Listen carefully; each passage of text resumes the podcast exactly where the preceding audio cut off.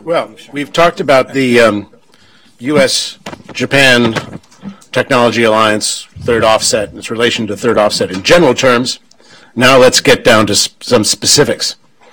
Uh, what we want to talk about now is some of the actual technologies and the ways of acquiring those technologies that will make this U.S. Japan technological and defense trade cooperation a reality. Uh, and we are very honored and very pleased to have with us as our, I guess you could say, second keynote speaker, uh, the distinguished Dr. Hirokazu uh, Hokazono, who is Deputy Commissioner and Chief Defense Scientist at the Acquisition, Technology, and Logistics Agency uh, in the Ministry of Defense of Japan. Uh, he was appointed to that position uh, in October 2015, at the same time as uh, ATLA, as we refer to it, actually came into came into existence for the first time.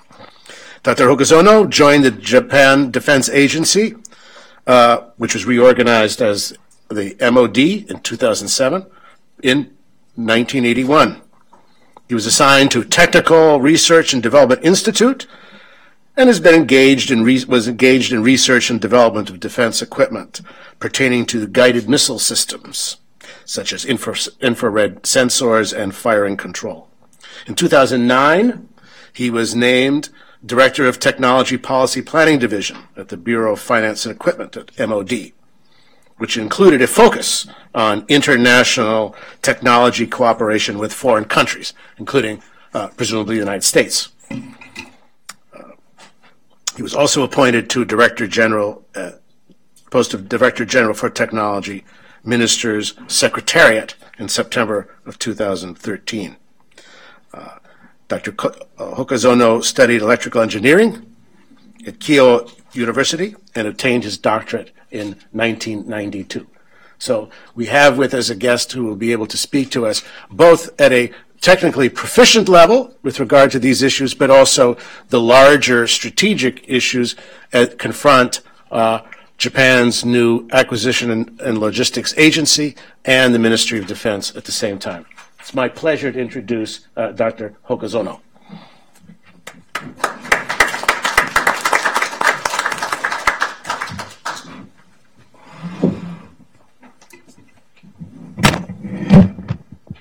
Uh, Good morning, ladies and gentlemen. Uh, Thank you kind introduction for me. Uh, At first, I would like to express my sincere appreciation for inviting this splendid seminar for the first time. Uh, Recently, utilization of advanced technology to defense equipment and operation is globally vital for the national security due to the high speed of technological innovation.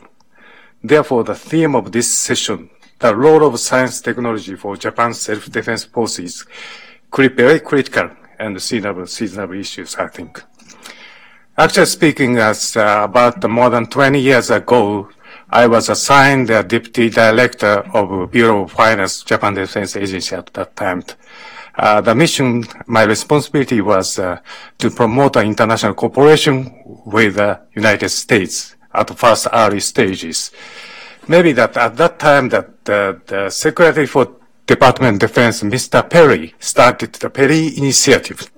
It's, uh, in, the other words, a technology for technology initiatives. American decided to uh, transfer the, any technology to, to, to Japan by money, like uh, uh, licensed productions. At that time, uh, we are very afraid that uh, this is as if that it would be, it were the revisit of the Admiral Perry on board the black battleships at the Meiji era.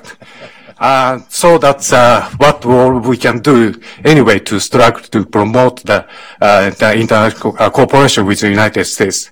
But as you know very well, that due to the very, very strong uh, three principles on export control of Japan, uh, maybe that I am I'm very regret that most of the, my work was not completed successfully.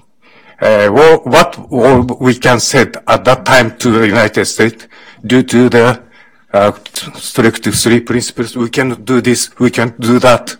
Maybe that the American counterpart very uh, has a very had a very frustration for assets. But I think the situation is very completely different. Uh, maybe main, mainly due to the new equipment and technology transfer policy established in the two years. So today I'd like to explain about the new uh, uh, uh situation of the uh, Japan technology and equipment policies today. Can I use? For the first, I'd like to talk about the security, severe security environment surrounding Japan. As you, as you know very well, our security environment becomes much more severe in current days. North Korea continues to develop nuclear weapons, various ranges of ballistic missiles, among which North Korea tries to launch from submarines. Also, Russia revitalized their activity and modernized their equipment, such as development of stealth fighter. China is increasing and expanding their activities in the South China Sea, the West China Sea, and these airspaces. It also tries to fill the technology gap by developing advanced weapons such as anti-ship ballistic missiles, stealth fighters, and UAV. They also try to strengthen their A2AD capabilities.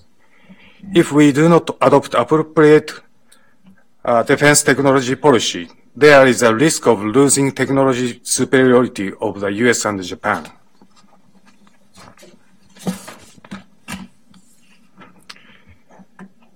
Due to these severe security situations, the increase of self-defense force operations, such as ISR, the self-defense force has to be more effectively, effective, resilient, resilient and suitable. Therefore, we are honestly dedicating to force development by procuring and developing advanced weapons. We call this action as building a dynamic joint defense capability.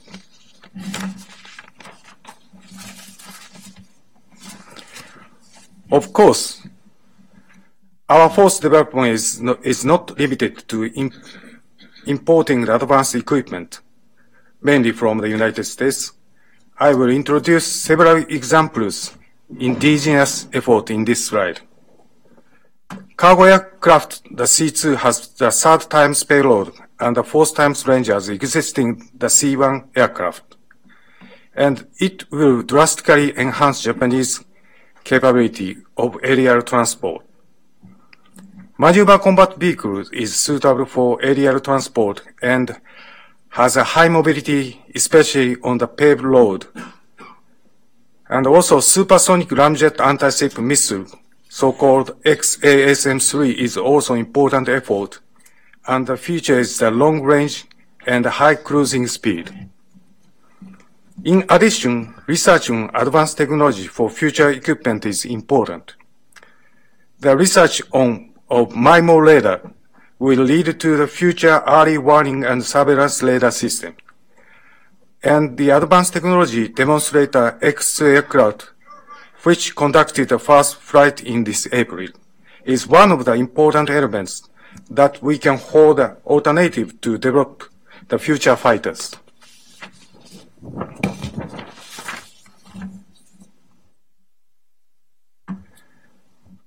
The fiscal environment for procuring defense equipment has been changing significantly since the end of the Cold War. And the budget becomes tight and the price and maintenance cost of the equipment becomes expensive, so as in the United States. Under such situations, the Acquisition Technology and Logistics Agency was established by integration of acquisition-related related divisions, which has 1,800 staffs in MOD and self-defense force last October in, in order to increase the effectiveness on defense procuring and R&D.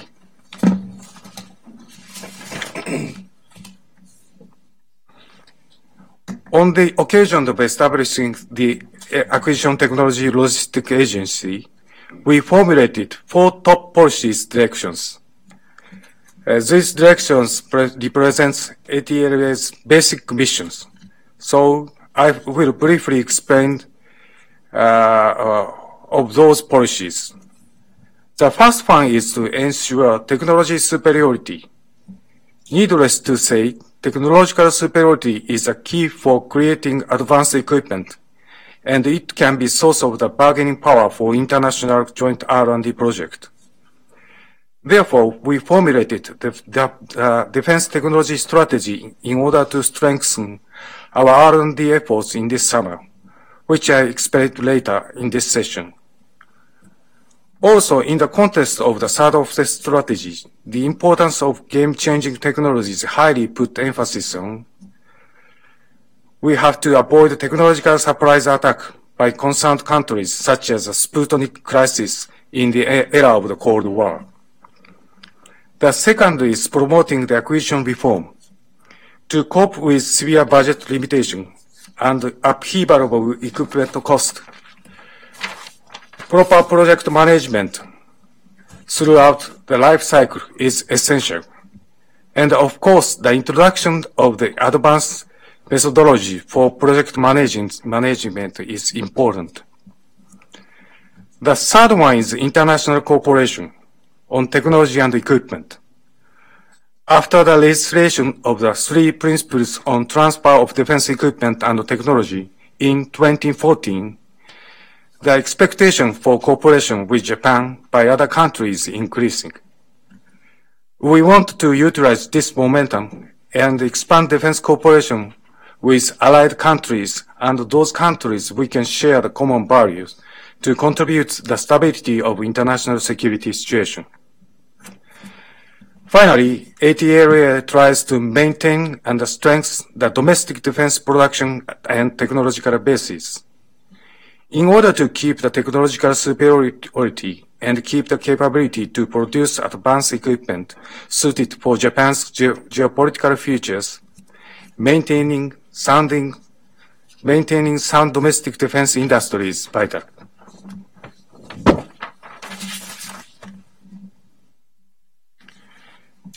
Next, here I'd like to expand briefly in the recent situation of the basic national policies concerning both of civil and defense technologies in Japan.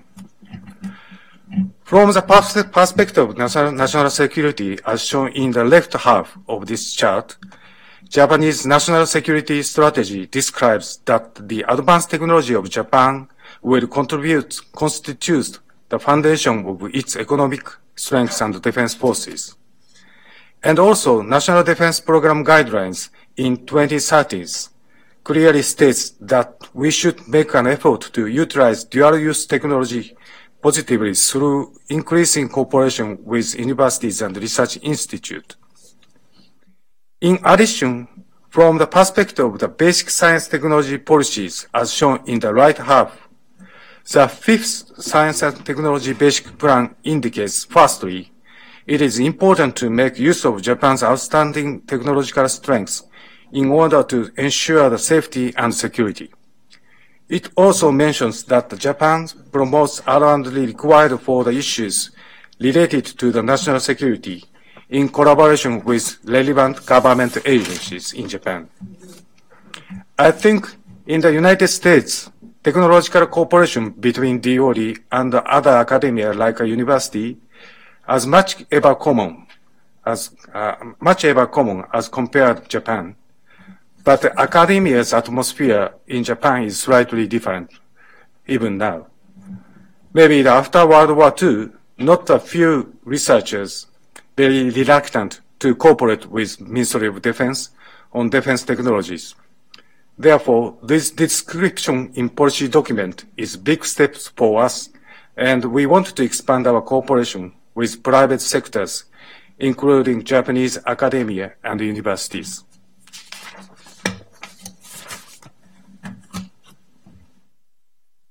Then I will briefly explain about technological policies of Ministry of Defense and Acquisition Technology Logistics Agency. We newly published these uh, uh, we newly published three strategic documents in this summer. The first document is Japan Defense Technology Strategy. This document shows a basic policy about the science technology for defense. It is first time for MOD to publish such strategic uh, documents solely focusing on the technology. The second one is a medium to long-term defense technology outlook. We have predicted the progress of future technology enhancement, and this document shows the technology areas which will be important and can be the game changer in the about next 20 years or so. The third one is a technology research and development vision for unmanned equipment.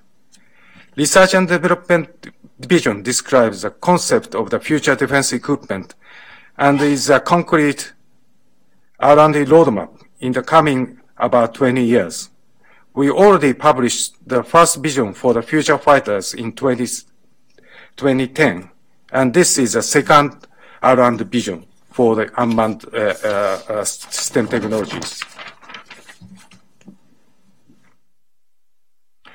At first, in the defense technology strategies, we settled two ultimate objectives in defense technology strategies. The first objective is to ensure the technological superiority. As I pointed out in the previous slide, technology is a key for our post-development and a source of bargaining power in the international cooperation R&D projects. In current days, speed of innovation is quite high, and we have to capture highly advanced technology in order to keep the comparative advantage for concerned countries. The second objective is to deliver superior equipment throughout effective and efficient R&D. Considering the limitations of defense budget, and expansion of operation of self-defense force, more cost effectiveness is required. And in this point, technology will play a significant role.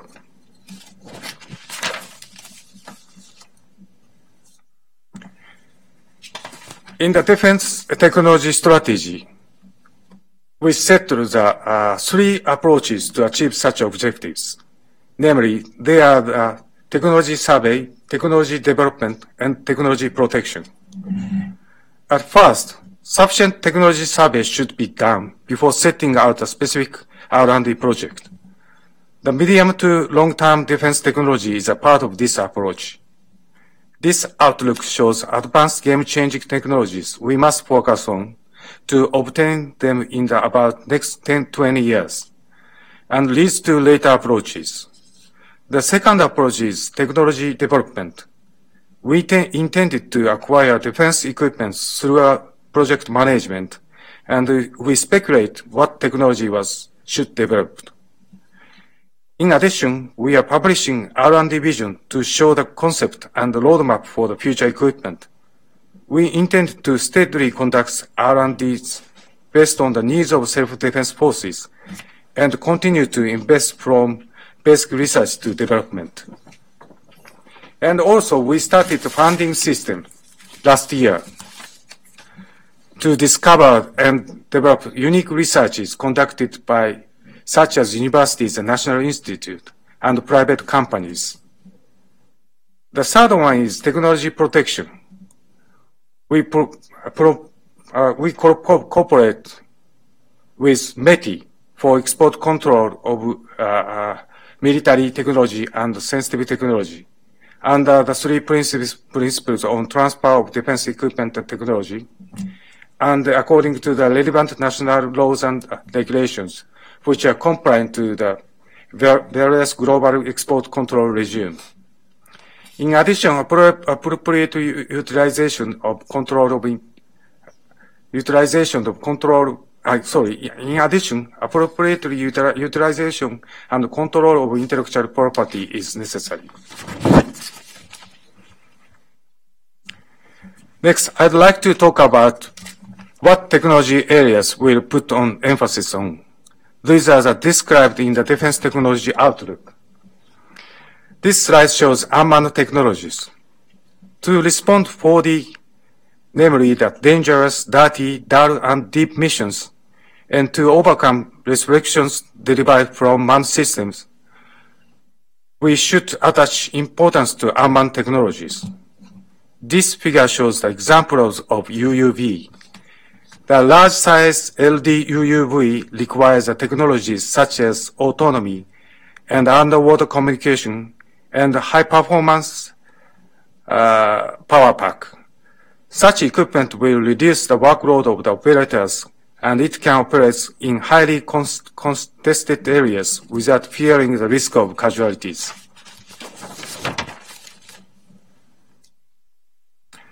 Next is the smart and network technologies. We put importance on artificial intelligence technologies and ICT to process large amount of information rapidly. This figure shows example of smartification by such technologies. For example, we expect that airborne warning and surveillance capability will be remarkably improved by the fusion of a high resolution uh, camera and AI technologies. As you know, Japan holds advanced technology of sensors such as high resolution camera, but the data acquired by the advanced sensor is too big to analyze for human. So AI technology will one of the candidates to process such big data. Next one is hyper energy technology areas.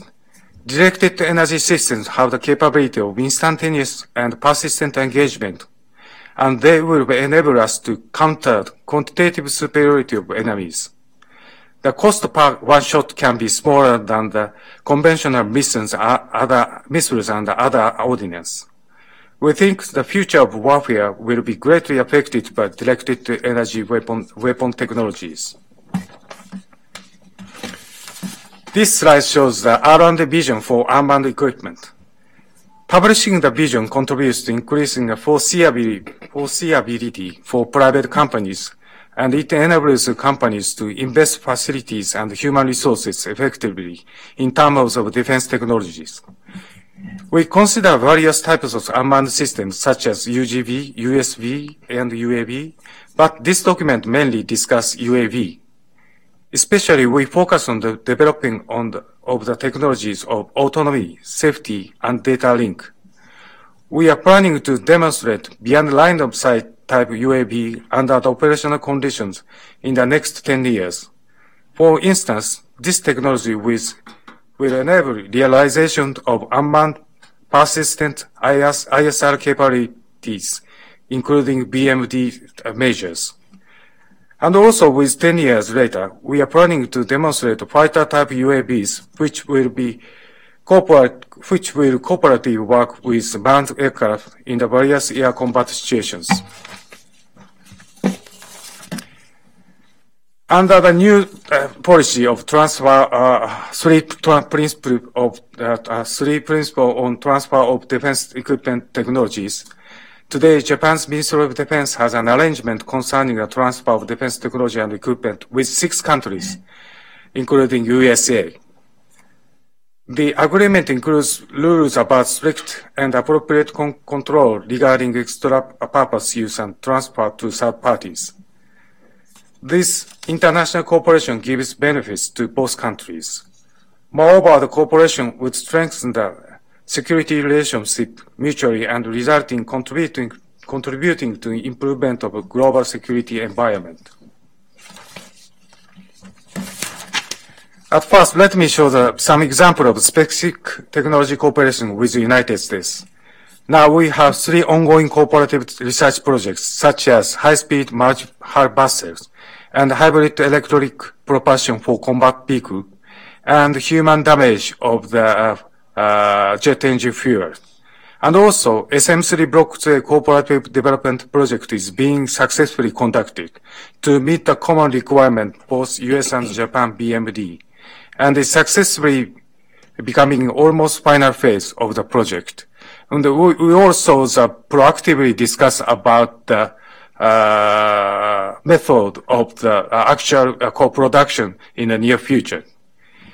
In addition, the Seeker Agile produced of Japan for the PAC-2 missile will be transferred to the, to the U.S. soon in the new uh, three export policies.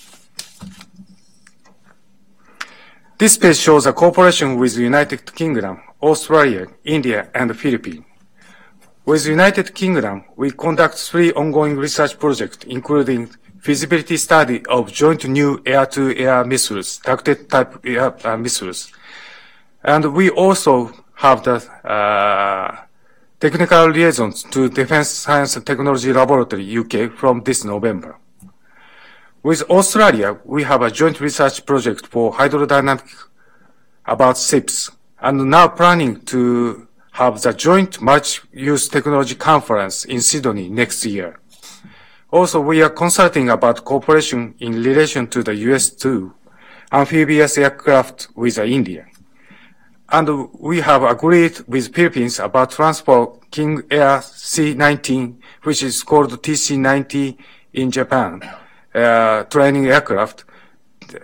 This defense equipment transfer as a package of the support of pilot training and capability building of maintenance under the uh, support of the United States government. As I said, recently ATD newly established the basic research funding system, so-called Innovative Science Technology Initiative for Security Program in 1915s. The purpose of this system is discover, discover unique research by universities, companies, etc., and utilize advanced technology positively. The budget of the funding system was started at the level of $3 million in 2015 we are now planning to expand this funding system from uh, next 2060 fiscal year to exploratory, research, which needs a relatively large investment. For the purpose of this purpose, we are requesting budget to provide about several tens millions dollars each project and uh, $100 million in total. Uh, sorry that small letters, but uh, this slide shows the selected research teams in 26 by the funding system of our Japan Ministry of Defense. We selected 10 proposals 10 proposals this year and 9 propos proposals last year. As shown in this table, we have commissioned basic research to universities, industries, companies in various areas.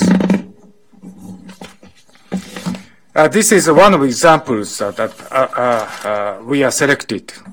Unmanned water vehicles promising platform both defense and civil purpose. For instance, we can use several UUVs to, to conduct a surveillance on a vast area of ocean. In such case, we need to supply much energy to many UAVs in simple and convenient method. Though there are some methods for wireless power transmission, it is difficult to transfer power for long range in the sea. In this program, the researchers uh, will explore the possibility of using magnetic field resonance method to our uh, uh, to overcome the uh, present issues.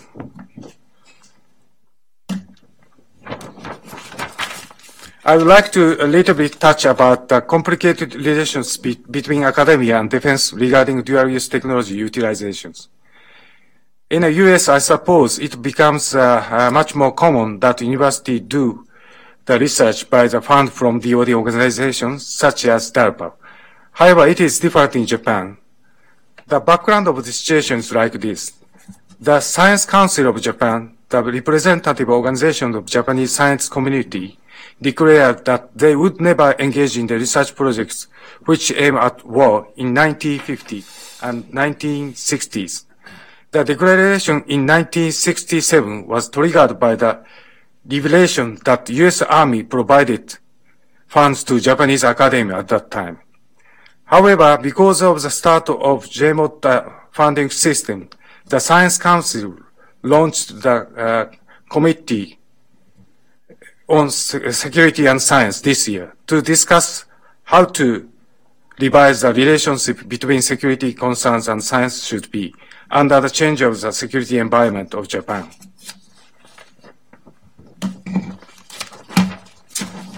Lastly, I'd like to explain the technology uh, uh, control. To maintain the technological superiority, we must prevent the technology leak to concerned countries. Now, we actively cooperate with Export Control Administration in METI, Japan, about transfer of advanced technologies and appropriate evaluates in sensitive technologies for national security.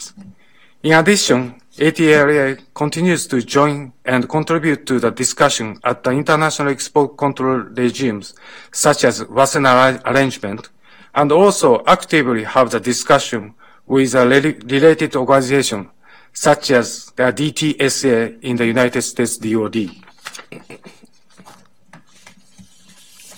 In summary, the security environment surrounding Japan has become increasingly severe. In such situation, we consider strengthening science and technology capability is one of the vital issues for Japan's national security. Thus, we formulated Japan Defense Technology Strategy for the first time to enhance the technology capability. And we will pursue technological superiority and superior, superior equipment through various approaches such as international corporations. Thank you very much for your patience to listen to my presentation.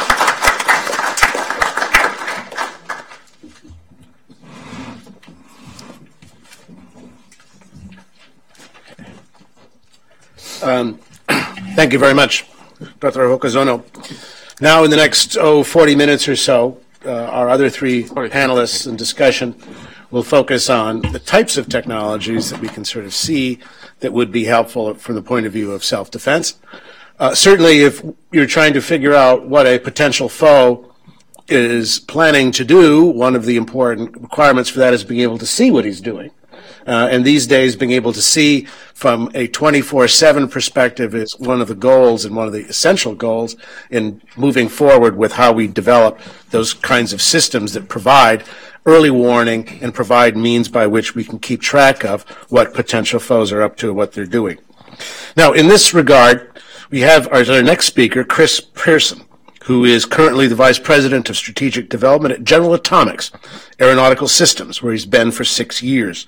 Uh, prior to coming to General Atomics, Chris served in the Air Force for nearly 24 years, retiring as a colonel, and completed staff tours at Headquarters Air Force and the Office of the Secretary of Defense. Chris. Thank you, Dr. Herman. I'll just stay seated? Or sure, go ahead. Okay. Whatever you like. Good. So um, I want to thank Dr. Herman, Mr. Miller, and the Hudson Institute for the opportunity to speak here today. I enjoyed your remarks, Dr. Hokazono, as well. Um, it's really important, I think, in the context of both the cooperative and strategic relationship between the United States and Japan, as well as the geopolitical and economic importance with managing the rise of China, China both as a regional power and even as a global power. And I think the key theme here of technology is a qualitative advantage. Maintaining that technological edge is so important to the security of, of both our countries. So I'm going to give you a very limited perspective on General Atomics, and you know we're a very niche capability, but I think a very important capability strategically, which is uh, ballistic missile defense. Um, General Atomics, as many of you know, is a technology company. We've been uh, pretty disruptive in the industry. Uh, uh not so much by pure research. You know, we, we are we innovate by integration. Integration. So we take existing technologies. The Predator itself uh, was a, a, game changer in the 1990s, uh, weaponizing it, and then what it's come to uh, mean in the war on terrorism today has been just really a revolutionary, I think, in military affairs. Um, you know, the, the key thing that the Predator really brings, or the UAV in general brings, is persistence and low cost. So um, what I have here is a few slides describe the uh, the system itself, and then just a general philosophical discussion about what UAVs mean. I think uh, Dr. Krepinevich uh, made an interesting comment earlier when he talked about airplanes being introduced in the early um, 20th century. Uh, first as observation platforms, and then growing into other capabilities like pursuit, uh, bombing, uh, naval attack, naval strike, things like that. I think we're at the cusp of a, a breakthrough like that with UAVs as well. Um, General Atomics, in particular, has been in a very niche uh, counterterrorism capability in a permissive environment. But we're at the at the dawn of a new era of autonomous systems, uh, not necessarily completely autonomous with artificial intelligence, but really improving the productivity of the individual operator. So the aut- autonomy in the system with a man on the loop or a man in the loop, uh, what, what the autonomous systems will do as a say a loyal wingman or as an outrigger to uh, larger platforms like an AWACS or a rivet joint. Um, you know, it's it's and then the swarming UAVs. as you disaggregate capabilities into smaller aircraft, uh, it opens up tremendous possibilities with the way that you employ air power. We could talk for hours about that, but I, I won't get into that. So if I could, next slide here, under my control. So General Atomics, we've been the world's benchmark for UAVs. Uh, uh, very fortunate to be in a, a niche capability, almost uh, sole source, non-competitive for the last uh, decade or so with with the war on terrorism. Uh, the environment's changed, uh, especially as we grow into new mission areas, whether it's maritime surveillance or ballistic missile defense. Re- really have to stay proactive and keep innovating. Um, agility is one of our, our core tenets, I think, in the company. Uh, we're, uh, I would hope to, I would like to think we're kind of a poster child for the third offset, where we uh, really try to stay agile. Uh, the DoD has, Department of Defense has struggled with um, the procurement process and, and, staying agile, and they've kind of short-circuited it with things like J-ATO for counter IED capability or the Strategic Capabilities Office for bringing out new capabilities faster, almost to get around the DoD 5000 uh, uh, cumbersomeness. But at the same time, there, there's an importance to that. So we, we always have this struggle in, inside our company between innovating and staying agile and, and being responsive and then normalizing the program. So, so you want the rigor of a normal program, but you want the speed of a, of a quick reaction capability. And there, there's a healthy tension there, to say the least. So with the um, Predators, we, we Predator's family of aircraft. It's not just the Predator. It's the Reaper. It's the Guardian. It's the Avenger. Uh, we maintain about 70 CAPs, 24/7 uh, combat air patrols, mostly, of course, in the Middle East today. Um, but it's a really a uh, unique uh, way of employing because the people flying them are actually in the states using satellite communications. Um, and, and, if you, when you separate the cockpit from the aircraft. It allows you to be very dynamic in how you task and fly the missions. You can start the mission and end the mission with completely different crews. You can reassign a mission dynamically to, uh, you, you, let's say you have somebody that's specialized in search and rescue, or, or there's a, a, particular mission that needs a, a, a special uh, expertise. You, you can dynamically reassign those in flight. And um, the amount of data that we collect, we'll talk about big data analytics here shortly, but it's it's almost overwhelming for the operator. How, how do you operationalize all this data that's coming in and turn it into actionable intelligence? That, that's another challenge as well. So we're we're guilty of providing that overwhelming data, and I think machine-to-machine processing and multi-int fusion will be important capabilities. So I mentioned the long endurance. That, that was really the game changer, uh, having a 24-7 persistence that gives you a pattern of life. Uh, that same persistence will be important for ballistic missile defense because you have that 24/7 early warning, and you can uh, get the indicators and warnings for strategic warning as well. Uh, mission flexibility with uh, modular systems and, and, payloads that you can reconfigure mission by mission. Uh, that's very important as well. And then the best value, I, I think, if you look at the cost of a unmanned aircraft. Um, it's not really apples and oranges. You can't compare a MQ-9 or a Guardian to a F-35, but it's really an order of magnitude less expensive when you operate a, a, UAV, I think the Air Force uh, charges about five thousand dollars per flying hour is what they figure the cost is. So it's it's really a, an affordable uh, weapon system. And then from a operational perspective, kind of strategic as well, you're not putting uh, human life at risk. So, so there are, are, ways to de-escalate situations or to do those dumb, dangerous, different missions where you're, you're not going to put a pilot or an air crew at risk. I think another very important feature of the UAV. So what I'll talk about specifically now, and just dive into this for a few minutes, is ballistic missile defense. if you think of a, a threat, say from the North Korea or something like that, ha- having the the situational awareness to detect first the buildup to a launch or even the launch itself, and being able to uh, react to that is a capability that the persistent UAV can can really provide. So these are unclassified slides, uh, uh, screened and redacted and vetted for public release. Um, I'll, I'll, say that we have a good relationship with MDA, and there's there's some other technologies that that um, we could talk about in a, a, different forum. But what this is is a, a, stereoscopic method of using two aircraft with very precision timing, uh, very good angular uh, tracking to uh, detect a, a, launch and the uh, provide that data to a like the Aegis system where it could uh, defeat the threat with the SM-3 missile or you know other other parts of the system. It's just one part of the system, but a very important uh, critical enabler. And um, what the UAV allows you to do is get that look. I think I have a slide here coming up. Okay, we, we just talked about that detection and tracking with stereoscopic, and um, all enabled by robust, secure, resilient communications. Um, this is not necessarily a permissive environment. The, the, the rogue, rogue launch from a uh, um, Korea would be very different than a than a salvo from uh, from China or or a, you know a high end threat. So um, having that resiliency and, and, the reliability and the assurance that your data links or your autonomous algorithms will be able to, to work in this environment is extremely critical. And um, what the uh, UAV does, especially for the low trajectory threat, something that has a low apogee that's maybe not even exo exoatmospheric, it, it, allows you to see beyond the horizon. And uh, what you see here in this chart on the right side is, is kind of the, the radar lobe detection range. So by getting forward and elevating, you can see over the curvature of the Earth and actually do a launch on warning. So uh, it gives you, uh, instead of maybe one or two engagements against a threat, you could have multiple engagements and you can get a much more precise tra track early on uh, to give you that higher confidence that you're going to be able to defend uh, your, your territory. Um, and, and finally, I, I, did intend to keep my briefs or my, my remarks brief so that we can have some Q and A at the end here. But uh, just to give you an idea of the the Guardian aircraft, this is basically a uh, the uh, Predator B or MQ-9 that the Air Force flies today, with uh, some uh, modifications like enhanced endurance and, and better avionics. But uh, the endurance at a range of about 350 nautical miles would be 30 hours on station. And if you go out to 750 miles, it gives you about 23 hours on station. So that's a pretty good persistent um, capability. And the last thing, I'll, I'll, just go back to slide one here. I should have had this close up as well.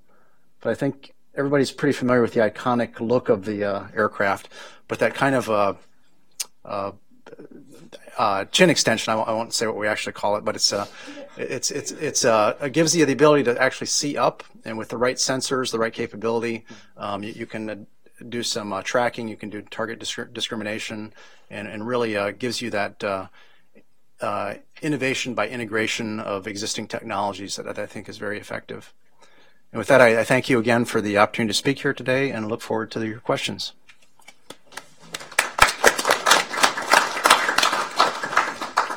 Thank you, Chris. Um, we, Chris, what's your schedule? I'm, I've got a meeting in my office at noon, but I'm good. You're good? I, I might just bug out in about 10 minutes or so. Actually, if anybody has any questions now, maybe. Is there, okay, we can, we can break with tradition and see if there are any questions directly to Chris right now, rather than save it for the end. We have a question there to the front. My, my colleague that was supposed to speak here today canceled yesterday, so I had to jump in here, and I, but I do have a conflict at noon. Yes, uh, Dave Fitzgerald, retired Foreign Service. Just a quick question. Uh, what about uh, short-range missile defense capabilities of this system? Uh, could you detect and uh, pre or and defeat a short-range missile attack by North Korea and South Korea? Uh, that, that's a very challenging time and reaction problem. Um, one of the nice things about a not nice thing necessarily, but one of the uh, features of a ballistic missile defense is that you get that cold, clear sky background. So you, you, get a good track with an IR seeker. If you're doing something low altitude, like a, say a cruise missile or a short range missile, um, you're going to have ground clutter to deal with and a lot of atmospheric issues. Um, I would say the the tracking system that I'm describing here today that we're working with an MDA is not the best sensor for that. But if you had a, a radar or um, there, there are sensors out there in development that, that can address that threat, but but this is not the solution that we're talking about here. Um, speaking of missile defense, um, Dr. Hokazono mentioned North Korea. Uh, and North Korea, certainly from a missile defense point of view, represents a grave and highly unpredictable threat environment, one particularly for Japan, uh, since uh, North Korea has, in fact, fired missiles that have traveled uh, into the Sea of Japan and over Japan as part of its missile tests. So the question arises about how one goes about developing an effect. Is it possible for U.S. and Japan to work together on developing a joint project to provide that kind of important missile, ballistic missile defense, one that is perhaps practicable now rather than waiting several years down the road for the development of highly sophisticated technologies to make it possible. Well, that's what our next panelist is going to talk about. He's Dr. Len Caveny, aerospace consultant, former director of space, science and technology for the Ballistic Missile Defense Organization. Uh, Dr. Caveny has engineering degrees from Georgia Institute of Technology and the University of Alabama. Uh, and since retiring in 1997 as uh, BMDO's Director of Science Technology, he sustains and initiates aerospace research and development through Caveny Tech LLC. So turn it over to, to Dr. Caveny. Thank you, Arthur. 1967, is this the History Channel? No, no. This is a, a high-tech briefing on a subject that Steve Piper and I have been talking about. We're going to talk about the advantages. That's at A advantages, like in agile, assured, adaptable, and affordable.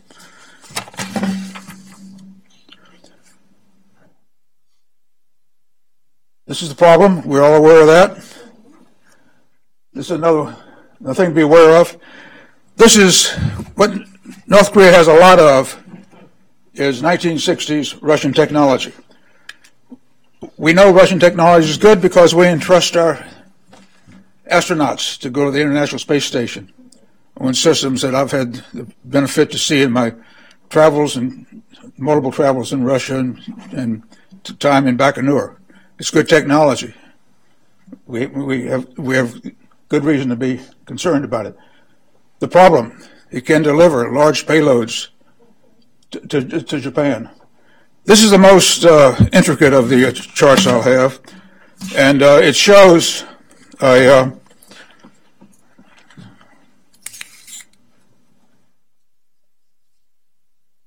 what we have are three trajectories to three parts of Japan, and the red line is, is a boost phase. So we have about 200 seconds of boost for a, a typical system. That, that, that, that could be a threat. These are, these are long range systems. And note, I don't use the word ballistic. Ballistic is like you do a shot put. These systems are always going to be maneuvering, or we have to assume they're going to be maneuvering. So a UAV like the Avenger that uh, was just talked about, at 50,000 feet or about 15 kilometers, uh, firing upward can intercept these systems in, in, in, in the boost phase at reasonably high altitudes. Now, another aspect of this is it is in the exoatmosphere. So, with this sensor that we're doing is relatively simple compared to sensing in the uh, atmosphere, because in those conditions you can uncap the IR detector, and it we can use, as I'll explain later, something as simple as a sidewinder a seeker. Assured, we can, we can affordably deal with well known problems. Namely, immediately after boost, any, any country that can deliver a long range missile can also do very complicated and clever uh, countermeasures. Uh, uh, the maneuvering of these simple of these systems is is gotten simpler. So therefore, there's no ballistic tracking of them. And then, of course, there's the ability to do the uh, multiple warhead. Also, a concern that if you hit it in the boost phase, you don't have to worry about the wreckage falling on the on the, on the target.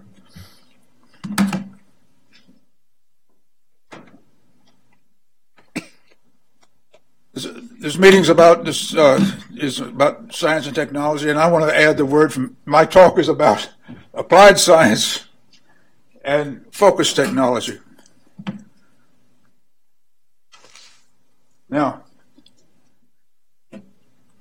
I've always been a uh, user of a whole variety of, of Sony products, including almost every, every one of their TV systems that have come out. And in its day, this was a, a very good system, and it, it, fit the four A's. Now, it was uh, a little bit heavy, expensive, $9,000 in okay current terms, but it, it, it, it was forefront. It was manual.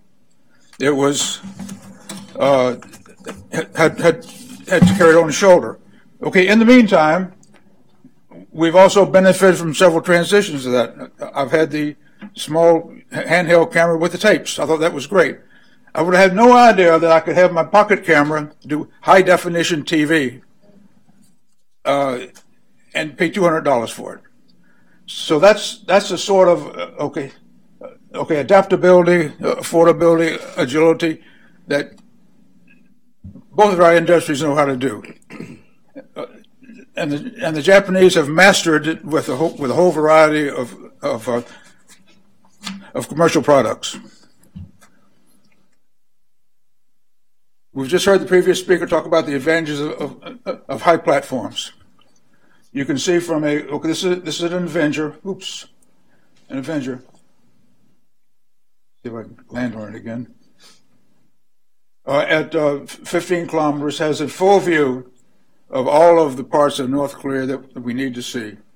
And a system launching uh, sends up a, a, bright IR plume and a, a, lot of secondary effects which are observable.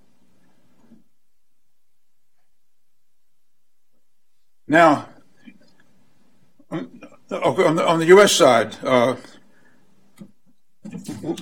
we too started with a very uh, cumbersome UAV. The famous Burt Rutan and his uh, Scaled Composites under uh, funding from the organization I work for made the Raptor UAV. And you can see how determined Burt Rutan was to get it right. He put Mike Melville on, on top of it make sure everything right on the test flight. Now, now be, don't be concerned about Mike. He retired about three years ago. He was fine. and this is the uh, system. This is what's happened since. Okay, through uh, several generations, including the Global Hawk, then uh, General Atomics has come up with a, a UAV that makes what I'm going to talk about, okay, very simple. We'll talk a little bit more about it. I have no tie whatsoever to General Atomics, but I promote their system anyway. Uh, this particular uh, UAV has a lot of what we need. It's has a a, a part of the uh, F-35 situational awareness system for the, uh, detection and tracking. It has a little bit of stealth, but most importantly, it has a large weapons bay that can carry uh, over 1,500 kilograms. And the, the, type of weapons that it, can go in that bay, there's the so-called 500 smart, 500 pound smart bomb, the 1,000 pound smart bomb, uh, are, are, larger than the interceptors that I'm going to talk about later on. The, the interceptor for this particular talk is is about the same dimensions as the uh, 500 pound smart bomb, but weighs less. Now, agile and adaptable. We, we think of uh, missiles as uh, uh hidden in the uh, North Korean hills will be mobile launchers. Okay, that's bad enough. Now we have this threat of things like the Club K, which things look like ordinary shipping containers are really missile launchers. So, okay, the agile adaptable part of a UAV based system is if it's fired from land, Club K, and we've seen the uh, news of the North Koreans experimenting with underwater. So you have the possibility of being able to move a defense as required. Now, the affordable part of it is the, uh, I think, the intrinsic beauty. The interceptor is the only hardware you have to have, because the General Atomics Avenger does everything else. And this was not the case when we were looking at using Global Hawk for it. A lot of modification was required. Okay, okay. Operationally, UAV boost phase intercept is an extension of what the Navy and Air Force know how to do very well, namely air-to-air combat. Okay, a pilot protecting himself will fire horizontally toward the horizon at another uh, aircraft. In this case, a unmanned system is going to be firing upward to the exoatmosphere into a, a boosting system. But but the technology and logistics are, are have, have, have a lot of parallels. So another aspect of this is the boost phase intercept can be integrated into the Avenger ISR ops training and, and logistics. So what, what happens is you put uh, a, more mass into the weapons bay, namely these interceptors are going to weigh less than 200 uh, uh, uh, kilograms. You could put, say, say, four of them in the Avenger, and it's not much different than working with the AMRAAM type of system. The Avenger, as promoted by uh, uh, uh, General Atomics, is, is adaptable without any airframe modifications. New technology is not needed. The challenges are integration. This is speaking to the uh, okay interceptor. And in previous talks that Steve and I have been involved in, we've, we've talked about how the existing technology can be integrated uh, uh to do this uh, three and a half kilometer a second interceptor that's needed. Now, the kill vehicle is another story. Uh, uh, companies like Raytheon, Lockheed Martin have a, a big, starting with the Star Wars program that I was involved with, Ballistic Missile Defense Program and MDA, in, in miniaturizing the kill vehicles. And uh, so that's that's an area of, of potential cooperation to accelerate this process. Now, this particular uh, defense is a layer. It does not uh, supplant what's being done with systems like THAAD and Aegis. I do believe they can offload some of the challenges that Aegis and, and, and THAAD face, but it, it, it's, it's not a competitor to them. It's, uh, it's a complement to them. And, and importantly, it's a near term capability.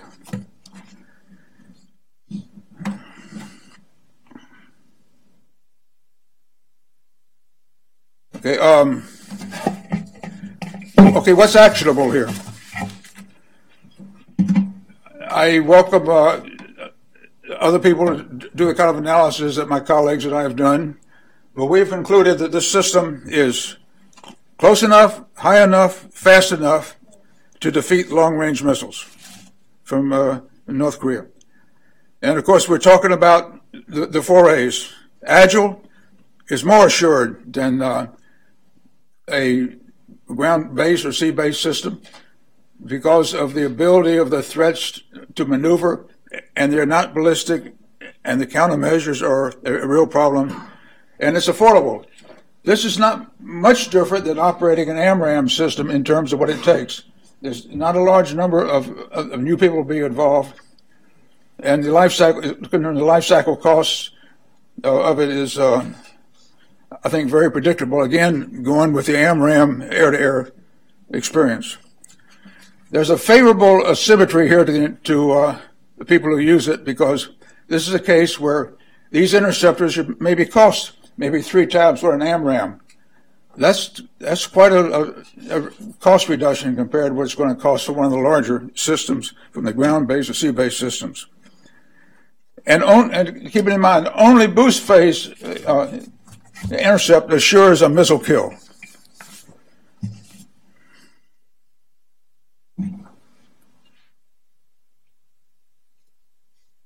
Now, here's the challenge. We need miniaturization. If we can cut the mass of the kill vehicle in half, we cut the mass of the missile in half. So, uh, can Japanese science and technology do for this type of uh, defense what it did to put the HTV, high density TV, in your shirt pocket? I think it can. We've got we've got the carrier. We need the missile. I think that's a ripe area for uh, uh, cooperation and rapid advancement. And I see this as as two years of the flight demonstration. I don't think there's that much to it. And, and, and I have good experience with programs at three and a half and five kilometers a second, which we did in six months and a year. It can be done. That- I'm ready for discussion.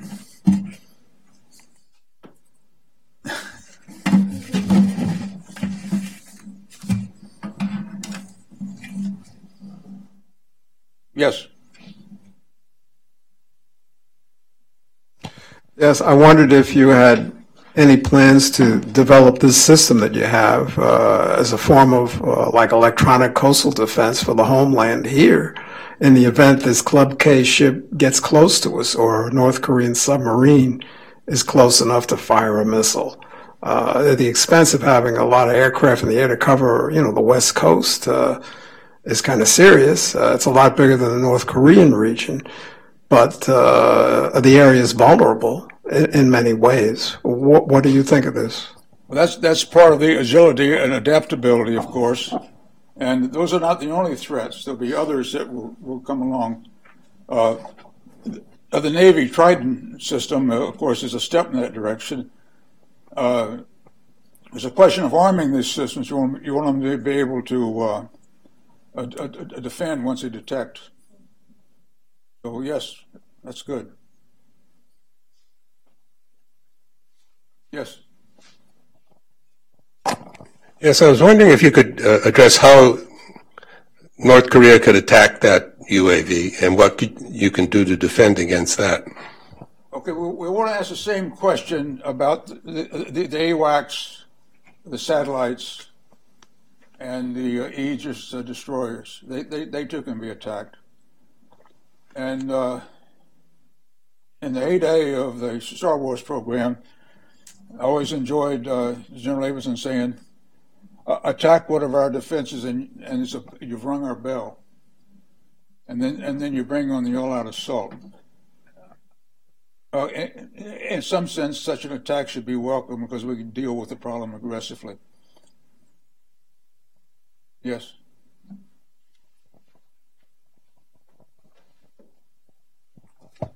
Oh, thank you for coming. Uh, my name is Mitsuo Nakai, a Japan native U.S. citizen, member of the Reagan Foundation. Uh, just about every military officers that I talk to, I'm talking about missile defense. Uh, the that system is uh, sufficient, and they're they're pretty much confident. Uh, my question is, should we have something more advanced in order to defend North Korea. I don't take anything away from THAAD. THAAD is an important system. It's uh, it. What we do have to concern ourselves with the ability of a terminal warhead being able to maneuver. It's very easy to maneuver. All you have to do is stick a little bit of carbon rod out one side, a little bit of carbon rod out the other side, and you can maneuver it. And then when you do hit it, no matter what it's got in it, it's going to still come all rain down on you. And that's a lot better than having it explode above your head. So we we we would like to stop it before THAAD had to deal with it.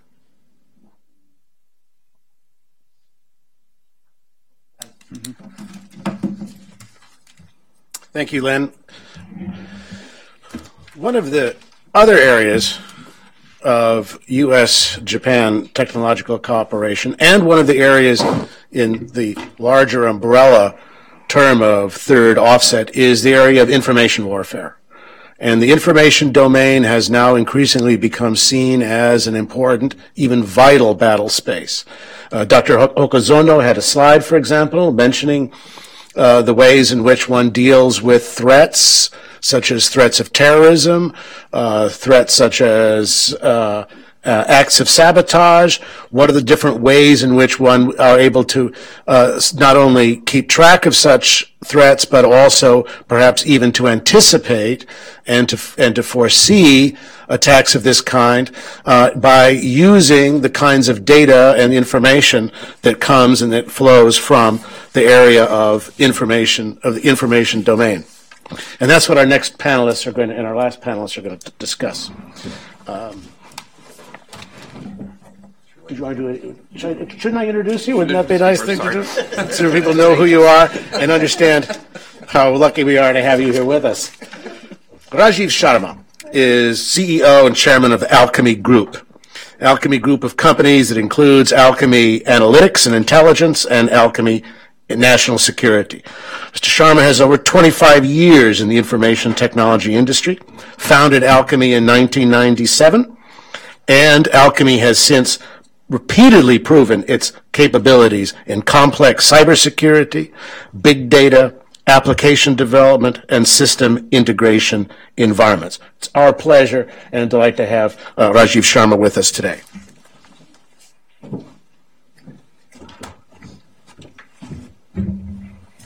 Thank you very much. It's very anxious to get up here. um, actually, the other one is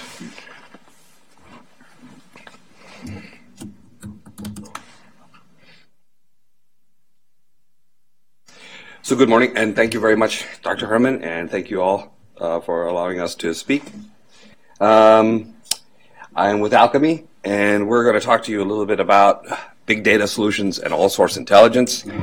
Uh, the biggest challenge we have is whenever we say we do big data, we do all source intelligence, people really have zero idea what we're talking about. Um, but we are at the back end of uh, all the systems and all of the speakers, the technologies the speakers described today.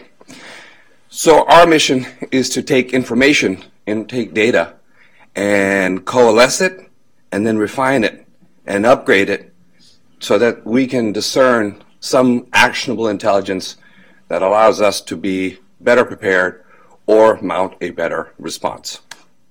Um, one of the challenges with all source intelligence is that you literally can adapt it and apply it to any number of scenarios. So, for example, the scenario for uh, when, Chris was here describing the UAVs, a, an application of all source intelligence could be that a sophisticated video analytics system has now interpreted some data coming off a UAV.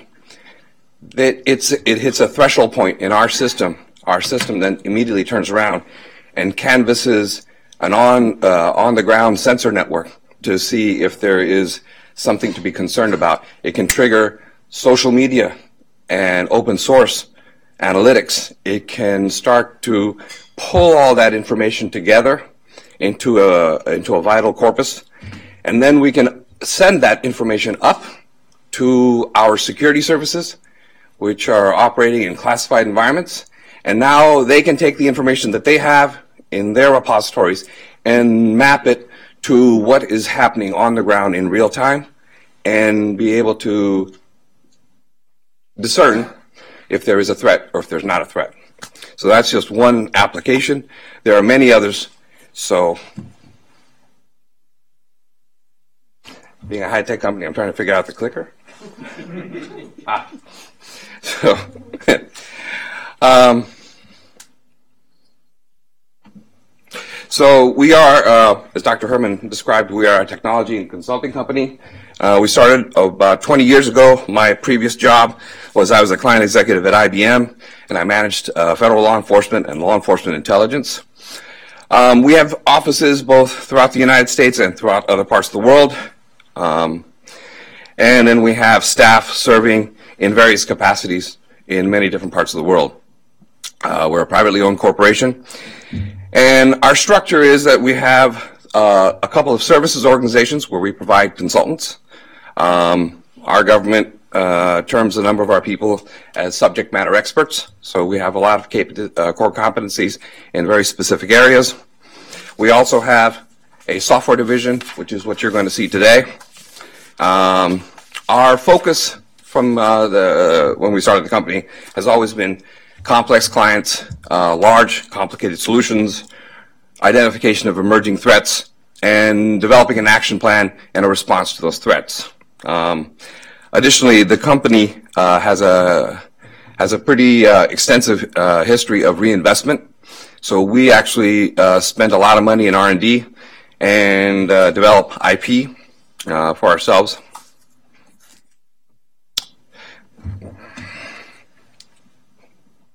Um, Dr. Herman mentioned this, but one of our divisions uh, specifically and only focuses on the national security uh, environment in the United States. We have been involved in the national security area since 1997. We have supported a number of relevant and critical programs. Again, our expertise is uh, identifying new and emerging areas, new and emerging threats, new and emerging technologies, and then how to take interesting, innovative technology and apply it to a problem at hand. Uh, we have a lot of uh, experience with law enforcement and intelligence missions, so we have a lot of intelligence tradecraft and experience with intelligence and law enforcement tradecraft. And we have an application that both bridges unclassed and classified environments and allows the two environments to work uh, cohesively together.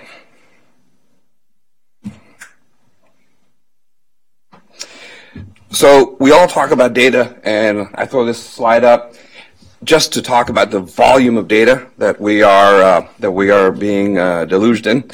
So from the beginning of time to 2003, all the information and all the data that humanity had produced was about 5 billion gigabytes. By uh, 2011, that much data was created in two days. By 2013, that much data was created in 10 minutes. By 2020, Gartner claims that there will be 25 billion Internet of Things.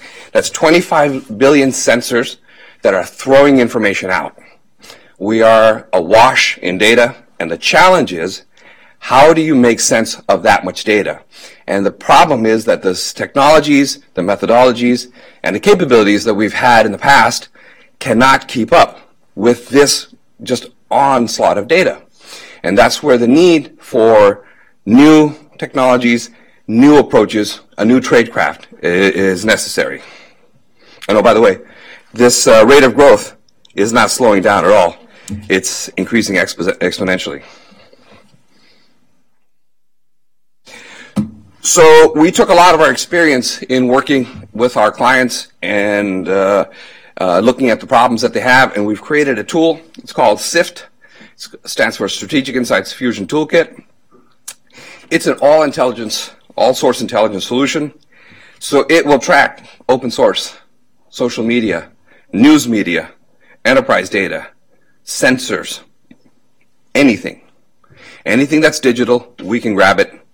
And then what we do is we'll merge it together, we'll overlay it so that you start to see all that data how, with what its relevance to each other is to give you a quick snapshot of what's going on.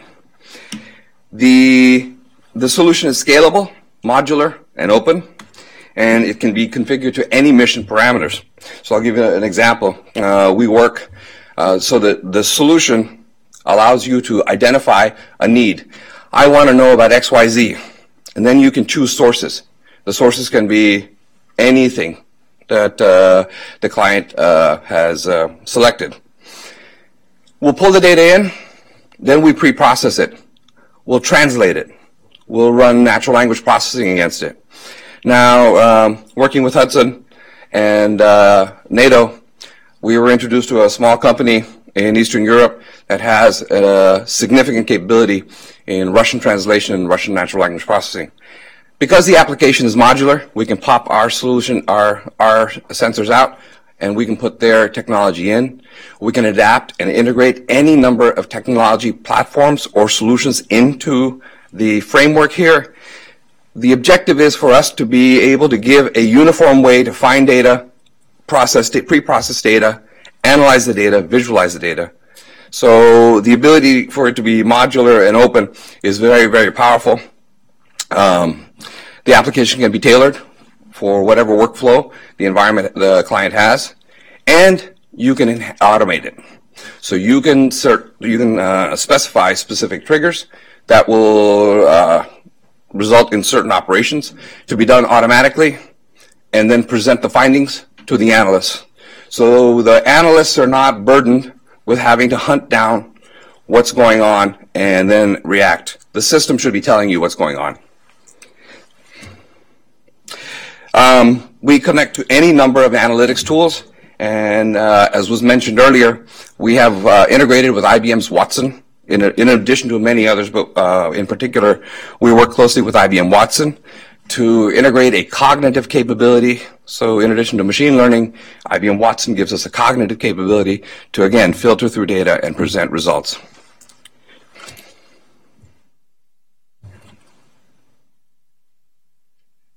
So these are just some of the uh, differentiators that we mentioned, I mentioned earlier. What we're going to do now is actually um, give you a glimpse of what the application looks like, but then we're going to walk you through a, a real live use case that uh, we were asked to perform. And what I'm going to do is I'm going to let Josh uh, present the use case. And at the end of it, I'm going to ask everybody to give us an, uh, an estimate of how long it took to process this particular use case. So I'll turn it over to Josh. By the way, uh, let me introduce Josh. Josh is uh, one of our senior data scientists, and he is uh, he is uh, the person driving a lot of our development for the SIFT tool. Um, so just to start off with, I'm just going to talk briefly about our application of being able to connect into multiple data sources. Um, so this is our homepage, looking at key issues, events around the world, looking at how much data we collect. Um, we're able to easily build our own collections. Uh, for example, here I'm looking at uh, some some Russian messaging, uh, which we'll get into a little bit later as to exactly what that is. Uh, we're able to quickly filter the data and then being able to export and visualize it into other applications. So we work very closely with Watson. Um, we work very closely with um, their uh, IBM's Analyst Notebook group so we can visualize networks, charts, and things like that. Um, we've also done a lot of work into looking at news media. Um, one of the things we've done is, is working with a, uh, a partner called uh, the GDELT. It's the largest open source database uh, in the world, uh, sitting on Google BigQuery. Uh, we took their data and kind of worked with it to build these sort of media maps that can look at issues across the globe in live. Um, so we're looking at the last 24 hours of any time ISIS was mentioned in the news in 65 languages, um, and then plotting the locations of those articles. And we can do that with a lot of different things. Um, for example, we could take a look at earthquakes, and we can start to merge it with actual data. So in this case, the orange are actual earthquakes, and the purple are news articles talking about earthquakes. You will get false positives because it is natural language processing, but it's a way of being able to read the news in a, a, very different light. Instead of looking at it from how news organizations serve data to you, we can now take a look at how uh, looking at an entire big data corpus and then filtering it through it for key issues that are of concern to us. So in this case, looking at earthquakes. Um, and when you're looking at the news data, you know you also got to think of how the news looks at the world. So things can be a little bit different. Um, you know, if you have a political uh, campaign uh, spokesperson talking about you know defeating ISIS and they're doing it from a speech in North Carolina, it's going to plot locations in multiple places. And so we use the wisdom of the crowd, in this case the news, in order to drive exactly what we're reading. Um, one of the more particular powerful ones we look at is power outages. Um, power just kind of tells you a weird story um, because you get those things about storms. Uh, every time a storm comes around, news goes out and says, be prepared for power outages. During, here's the power outages, and after, here's the cleanup from the power outages. Um, but then you get this strange dichotomy that we're noticing there in Turkey um, this whole area through here, um, and that's all the rolling blackouts and brownouts and the mandatory power outages. Um, that has been like that for probably about two years now, and I would wager a guess that's probably one of the key reasons that um, they had the attempted coup there. Uh, any country attempting to to get up into the European Union and to be on a major stage needs to have power to its people. Um, all right, so with that, we want to talk about um, uh, using a live case here um, and showing kind of a very unique example here that has uh, a lot of applications. You can do it from up there. Switch it over.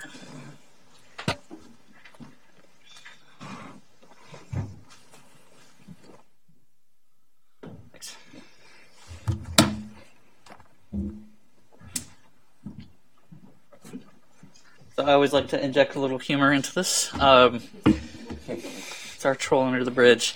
So there, there were three of us who actually uh, did this work uh, in response to a challenge. Uh, it was uh, Parth Sharma, myself, and Don Goldsberry. And so uh, really what we were looking for uh, was a challenge scenario of uh, kind of going out and taking a look at um, what was believed to be a faux disaster that was propagated out into social media. So given that um, a lot of people went the, the simple route, which was just to say, you know, here's the New York Times article. um, which is devoid of a lot of actual answers to the questions that we needed to ask ourselves. So what we did was we decided to go back and take a look at it with kind of a fresh set of eyes.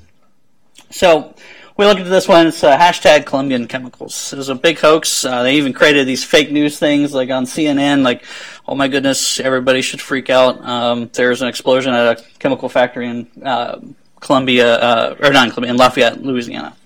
Um, actually got some local governance to respond. Uh, even the company had to respond to say there's nothing here. Um, but it was really interesting to see that this occurs. So we took a look at those accounts, uh, the ones that still existed when we looked at this a year ago, and we built out their relationships, which is that big, huge blob there. Um, that is a very, very core structure for what we call a social network. Um, so these guys use both Russian and English accounts, and they just go ahead and, and, went out there and used the hashtag Columbian chemicals. Now, when they were using the English accounts first, when they discovered that it wasn't ramping up, they went and brought in a whole bunch of Russian accounts, and they just tweeted out hashtag Columbian chemicals. And that was an attempt to try to get this thing to trend. So we started to look at some of these English accounts. And it was really interesting using um, some of the Watson's technologies, which looks at um, pattern analysis and looking at the uh, the actual basis of language. We were actually able to discover that uh, they were most likely using some type of European keyboard. Um, they were not using quotes. Um, they were using the uh, double accents, which is something that you do in Europe. Um, a lot of the keystrokes that they were using instead of apostrophes, they're using that button that's right by the tilde key. So it's kind of unique is that we could start to see and build a pattern of, you know, these guys are probably not real. So we took a look at uh, tracing the hoax, and we found out actually the, um, uh, these guys had built their own posting applications, which is something really interesting because that allows us to go and use our application to track them very well. Um, but we also found them hosting onto a, uh, website, which we tracked back to a guy named Mikhail Burchik, who runs, um, who's the executive director of a group called the Internet Research Agency in St. Petersburg. And if anybody ever saw the, Saint, the uh, New York Times article talking about this, um, they do mention this guy as the possible director. Now, we are able to confirm him because not only did he register the site, he registered the site. Uh, he registered a couple other sites and then had a LiveJournal account that he had closed down and deleted everything off of. But if anybody's ever heard of the Internet Archives, it is a wonderful place. So we were actually able to get him posting and talking about how it's wonderful to be a troll. Good times. And he's also built these other posting applications, which of course we can then track uh, and be able to see every time they post these kind of things out. So um, we could have stopped there, but I never believe in leaving things well enough alone. So we started to look at other things. Um, there's this big, huge expose that goes out um, every couple months called Material Evidence. It's the other side of the war. Uh, very entertaining. Uh, they look at things like uh, the Syrian government's military side of the war and looking at uh, in Ukraine the side of the the uh, rebels and how they're operating. So it's a very strange thing. They actually um, had an expose here in New York City, but every time they have this expose anywhere in the world, these troll accounts come up and push this as well. So something they've been trying to uh, to get out the word. Um, so then they tried another hoax attack, this time in uh, Idaho, uh, phosphorus disaster. That was always an entertaining one. Uh, again, they used the same mechanisms, but this time, no response. Um, it didn't hit anybody's trending stuff. Nobody got scared. It was all solely the trolls. So nobody cared. Um, let's go ahead. Uh, they also tried this quick fire attempt at Texas Jihad right after um, there was uh, uh, the shooting. Uh, the guy tried to shoot at those cops down there and got killed. Um, very entertaining. They tried to say that these are U.S. government officials who, uh, are ISIS members. Always entertaining. They even created a video with the guy who's obviously Russian trying to speak um, English. It was really bad. Um, so we started to build this timeline, and you see a kind of a pattern here. Every couple days they get on and they start spewing out this kind of information. So a lot of anti-U.S. government. Uh, big theme we see in here: uh, anti-LGBTQ community, um, also anti-minority. Um, uh, so a lot of racist uh, remarks that go into these, and they seem real. So like Ferguson remembers is a hashtag they tried to do at the anniversary of uh, Ferguson, but it actually turned out to be just uh, racist propaganda which is again something that the Russian media farm likes to push out. So uh, they started getting into in mid-June uh, anti-Hillary Clinton. Um, they started getting into the Anti-Patriot Act, which was kind of odd. Um, yeah, we'll keep going here. They keep going for a while. They're still alive today. Um, one of the entertaining ones, No Guns for Criminals. They actually created a uh, a survey on uh, the White House's um, uh, not survey a, a petition on the White House's website. I'd love to see who actually did that. like 5,000 signatures when we clicked this. Uh, they tried in the wake of the mass shooting incident in Oregon to create this one called Gun Violence Oregon. Uh, again, it's a very racist ploy. Uh, so it draws you in because you're thinking, oh, this is about gun violence. But in actuality, it was talking about how um, uh, that there were um, uh, basically minorities are the cause of our problems, and so they shouldn't have guns. And so um, when we get into that uh, no guns for criminals, that's exactly what the, the writ of this petition says, is that minorities were the cause, and so they shouldn't have guns. An absolutely ridiculous kind of thoughts. Um, they built their own fake news accounts. They got really entertaining and got some people into them, like uh, Best USA Today. Um, so if you if you're looking for USA Today, and this might show up, and there was actually a couple celebrities who retweeted from this. It is a fake news account. Um, they generate real news, so some of it looks real, but uh, the articles are all from the Russian social media. Uh, Josh, you may Yeah. want to tell how many fake news accounts you've found. Oh, well, I mean today, I mean it's probably around about four or five thousand, but they and they come up with like these really creative ones, like Houston Online, which doesn't actually exist, or the Washington, um, like Washington Today, and other nonsense accounts. So they get really creative in some of these these methods. Um, so a typical account. Um, I'm sorry to interrupt, Josh. One more time. Yep. Four or five thousand fake news accounts. How many trolls did you all find? oh, we'll get there. Okay. See, see, there's there's a difference between how many trolls and how many trolls by language. Right. and that one plays into a big role. Um, so this is a typical account that was used here in the United States. Uh, it looks real enough. Uh, the first couple of tweets, they show a bunch of pictures. Um, that is not Alex Carr. That is a Russian troll who's basically taken somebody's Facebook pictures, posted it on there, and then tries to solidify themselves as Alex Carr as being a real person in the United States. Uh, also of note, the entertaining thing, if you notice his location, it says USA. I don't know how many of us put our location as USA, but no, I don't. Um, a typical Russian account, they're not used in every attack, uh, every hashtag campaign. They do propagate a lot of stuff on behalf of Russian media, so they do a lot of retweets and restoring of uh, Russia Today and things like that. Um, so as an example of mapping out those accounts. So on the left, we're looking at roughly about um, probably about 10,000 U.S. accounts in the sample, and on the right, we're looking at about 8,000 Russian accounts.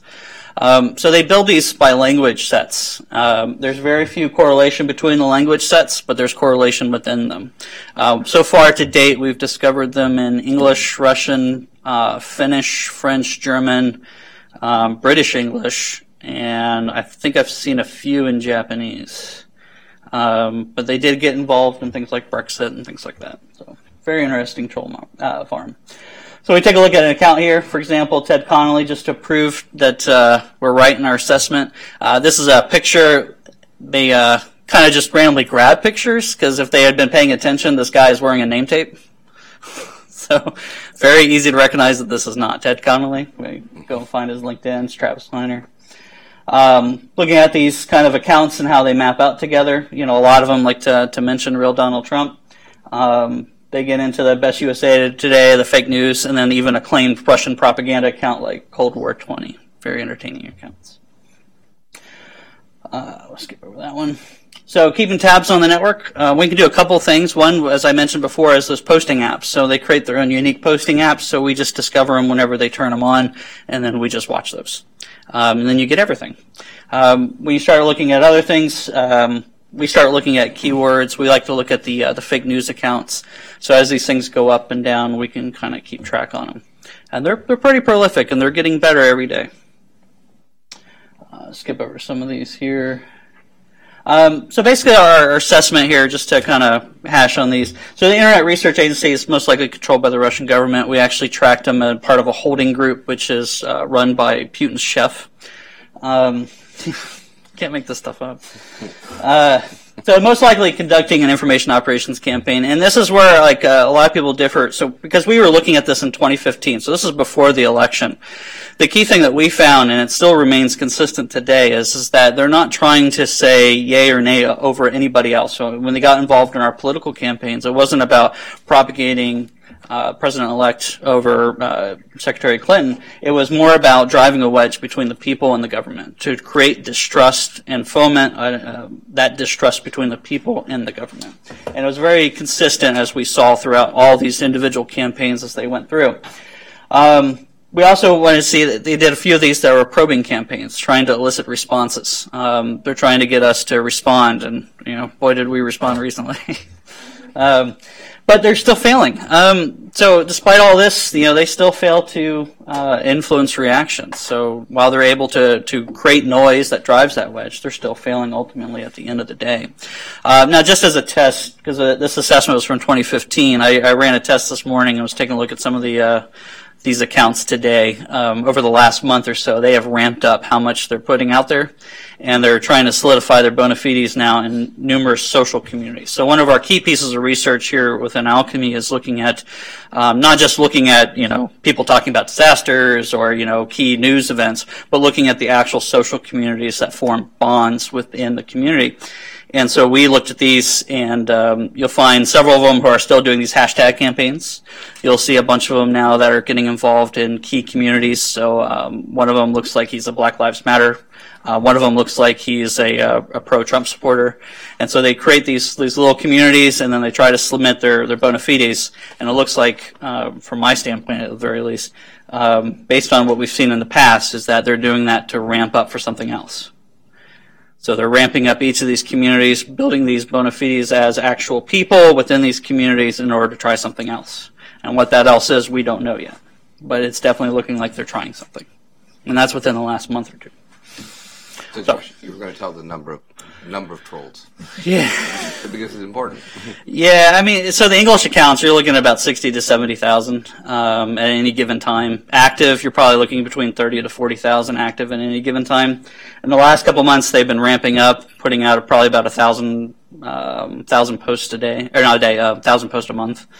Um, for the ones that we saw in Britain, we saw probably about 15,000 in Britain that were um, pushing Brexit. Um, the post attacks in Belgium, so we saw French and Finnish accounts. That was roughly about 10 to 12,000.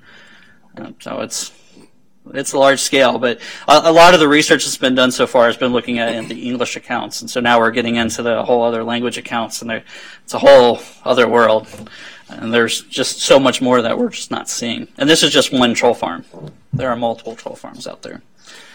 So, um, so one question that uh, Rajeev had asked is, you know, there were three of us locked in a room working on this. Um, so he had asked, how, how long, long, did it take? Does anybody have a sense of how long it took to run the analysis, r- trace down the accounts, trace down the systems, trace down the ownership, looking at everything, finding 60, 70,000 trolls? How long would it take to do something like that? Any any ideas? One hour. One hour? Two minutes? Uh, no, it, it, took two days. Yeah, it took us two days, um, and that includes the PowerPoint. but in comparison, uh, we've uh, spoken to folks uh, in our government, and their estimate to do this was weeks, not days. So the point of uh, all source intelligence and big data is to be able to coalesce information very, very rapidly, very quickly, and be able to decipher what you need to decipher and pull out whatever is the actionable intelligence. Right. And one last thing is a key component of big data is being able to recognize patterns and then applying those patterns to other problem sets. So we now have a good pattern, a base for what these guys are doing, and I wouldn't put it past for copycats to exist in the future as we get into IO campaigns, we do know that uh, the PRC likes to do things, you know, ad hoc as they need them when they do operations. So should there be something, you know, uh, an operation they're trying to push, this would be part of an IO campaign. And whether they use this exact method is uh, up to them, but it is something that they might try to employ in the future. Any questions? Question? Yes.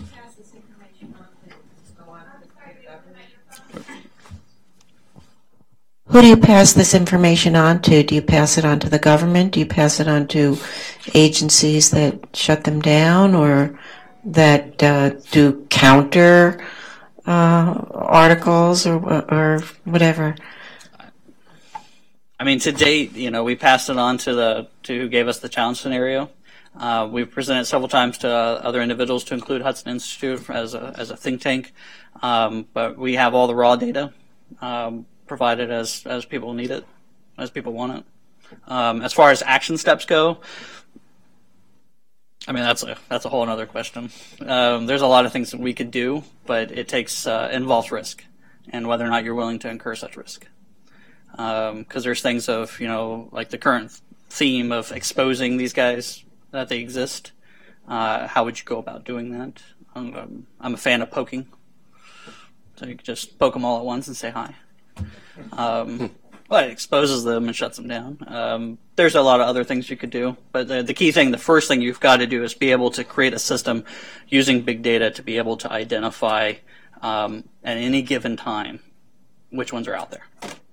And now we take the next steps and determine how much risk you want to take on. Any other questions? Right. Thank you. Are there any questions for our other panelists, for Dr. Hokazono or for Len Caveny? Yeah. Uh, basically, a general question to Dr. Hokazu. Um, perhaps you're aware of uh, the press uh, constantly wondering about cruise ships entering the Arctic, and uh, there's no way to provide assistance to them in the event uh, of, you know, a ship malfunction or a crash or some other unforeseen emergency. And I wondered, uh, we've been exposed to these uh, new techniques of technology, the uh, hydrofoil vessel, uh, which was uh, shown in a photo, a large, you know, naval type ship. I wondered whether this could be developed like for the Coast Guard. They're wondering about icebreakers to assist, you know, a stricken ship. But well, why not if it's summer when these vessels would be there when the ice is clear, maybe they could get there more quickly than, than another vessel to some remote spot that where you know help wouldn't otherwise be provided.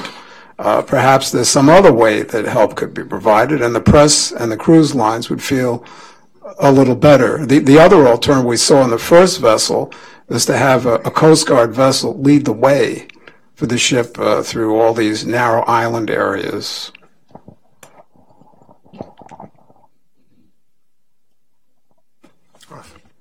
Thank you for uh, thank you for questions about our uh, research uh, project for the uh, virtual buses. Uh, as you stated, that, that this uh, uh, this type of the bus has a, unique features that it also has the capability of the high speed capability and on the wide wide deck uh, capabilities. Uh, that means that we uh, we can so that we can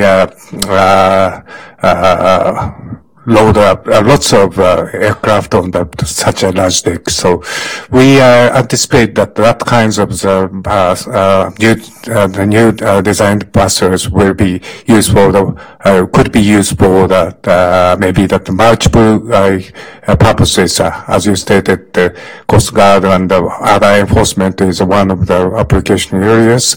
And also that looking at the self-defense force purposes, that, that this type of this uh, uh, batteries uh, were useful for the future multiple missions of the self-defense force, uh, mainly the maritime defense force, uh, such as peacekeeping operations, uh, not from ranging from the peacekeeping operations, um, minesweeping operations, and to the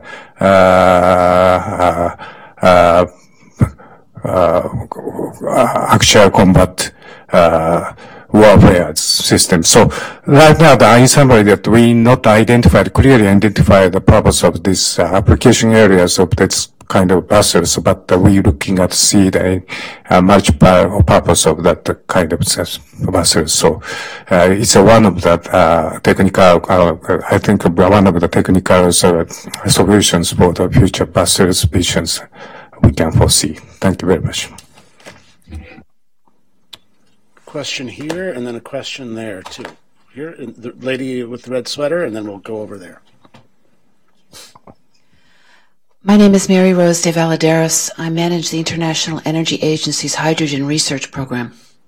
And I have another question for Dr. Hokazono. This question is about your cooperation with METI and NEDO on energy technologies that may have defense implications. Are you working with NEDO on technologies in hydrogen and fuel cells and other, other advanced technologies? Uh, of course, that uh, we have a lot of discussion with NEDO in Japan, the New Energy this, uh, uh, uh Development Organization under the METI. Uh, but that right now, that cooperation with NEDO between us with, is limited to the information exchange, so we cannot study the actual projects such as a fuel batteries, as you mentioned right now. And then one more question the gentleman in the in the back there. Hi, thank you. Uh, another question for Dr. Uh, Hokazono. Uh, Marc Selinger with Defense Daily. Um, you mentioned earlier about your uh, government's plan to buy the V-22 Osprey. Uh, just recently, a U.S. Uh, Marine Corps MV-22 crash landed near Okinawa, and that apparently created some local concerns. Has that incident prompted the government to reconsider its plans, or um, are you still planning to go ahead and buy, uh, last I heard, 17 aircraft? Uh, sorry to answer your questions is uh, maybe beyond my responsibilities, uh, but, uh, in my personal view, uh, so Japanese government and the US government will soon find a very uh, appropriate solutions for overcome this kind of very sadly accident. Actually speaking that but when I introducing the U.S. Marine Corps in Japan that introduced a V-22 Osprey to, for the first time that uh, at that time also that Okinawa uh, prefecture people raised a very concerned about that uh, safetiness of V-22.